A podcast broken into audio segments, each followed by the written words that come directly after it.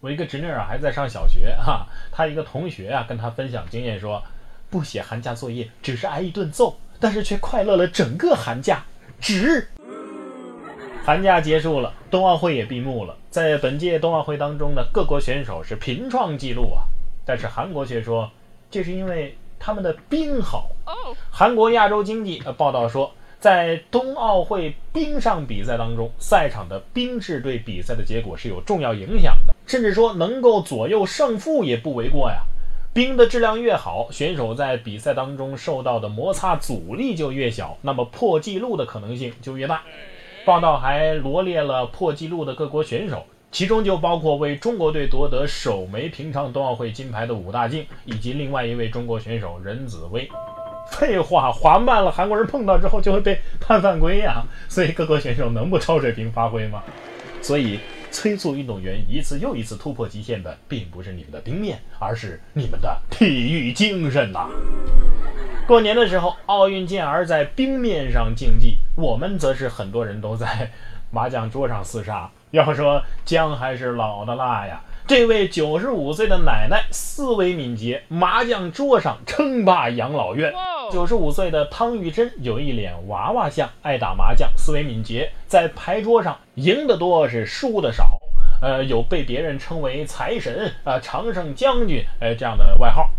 奶奶说呀，自己还能唱两百多首歌呢。九十五岁，这么多年麻将打下来，您玩的是大数据了吧？有网友说呀，我外婆也是这样的，八十多岁了，肺还不好，平常都要吸氧，走路也很费劲。呃，但是一上这麻将桌呀，嘿，氧也不吸了，反应也快了。所以，麻将有助于头脑运转，使心理年龄更加健康，使钱包变光。这位八十五岁的啊，不对，五十八岁的大叔啊，也是一个奇人，一吃辣椒头顶就冒烟。江西南昌五十八岁的陈爱荣大叔，只要一吃一丁点儿辣椒啊，头顶就会立刻不停的冒烟啊，冒汗呐。哎呀，可以说是烟雾缭绕。所以大家时常打趣说，你是不是练了什么奇功啊？呃，陈大叔说呀，我也不知道是什么原因呢，我健康也没出现过什么异常，反正大半辈子就就就这么过来的。哎呀，您您这怕是要得道成仙了吧？还是 CPU 过热，散热装置性能不太好啊？估计走进科学节目组已经在路上了。比走进科学更加可怕的是这座猫岛啊！日本爱媛县将把这座岛上的所有猫都做绝育手术。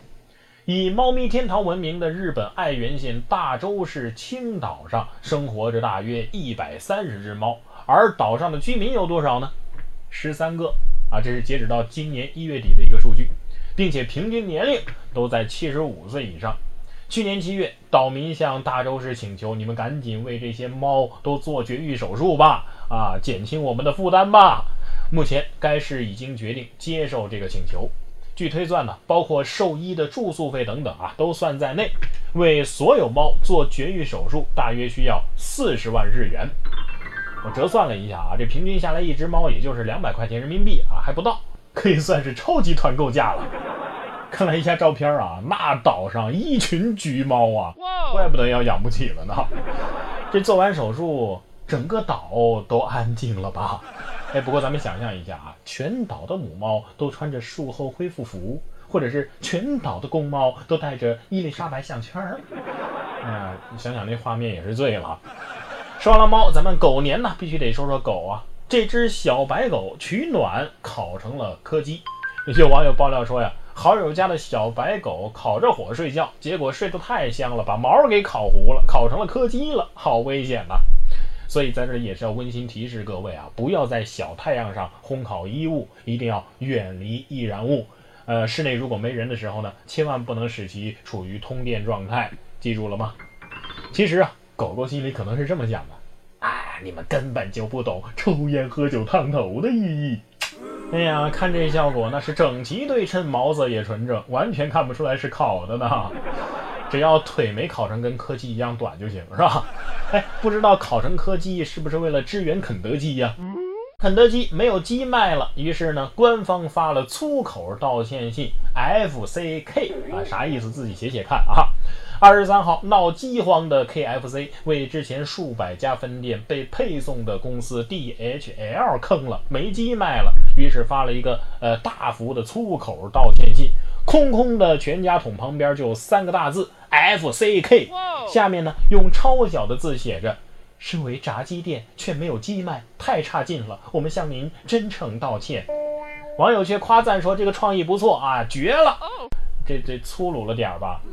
你看啊，麦当劳变金拱门，KFC 变 FCK，我就是想吃个垃圾食品，怎么不知不觉的就就跟着你们混社会了呢？啊！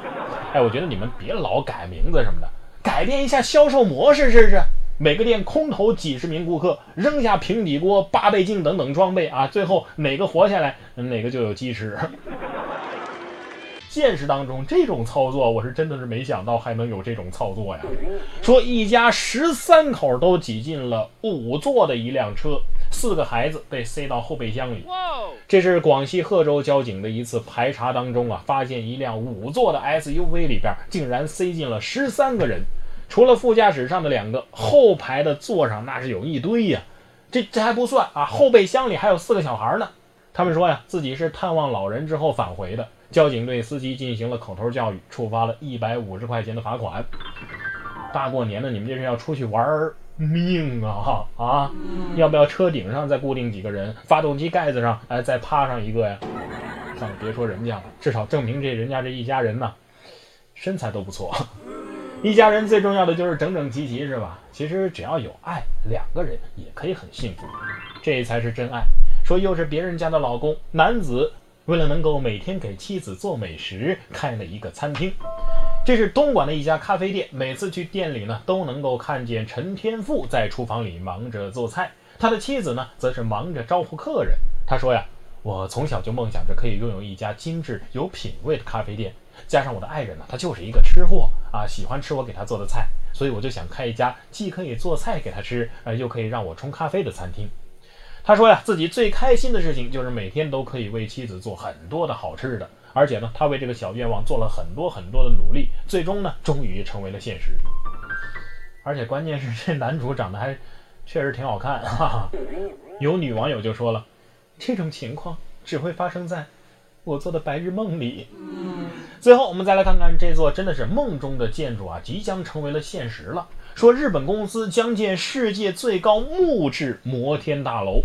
日本建筑公司住友林业宣布，将建立一座全世界最高的木质摩天大楼，计划将在二零四一年完工。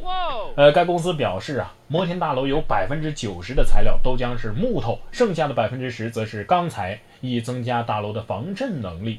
大楼将有七十层高，集合了八千家住户、商店还有办公区。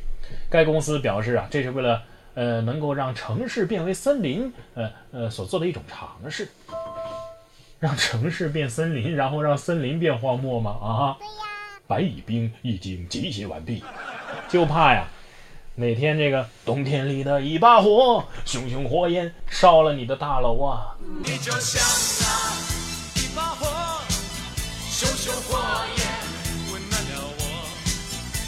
就像那一把火，熊熊火光照亮了我。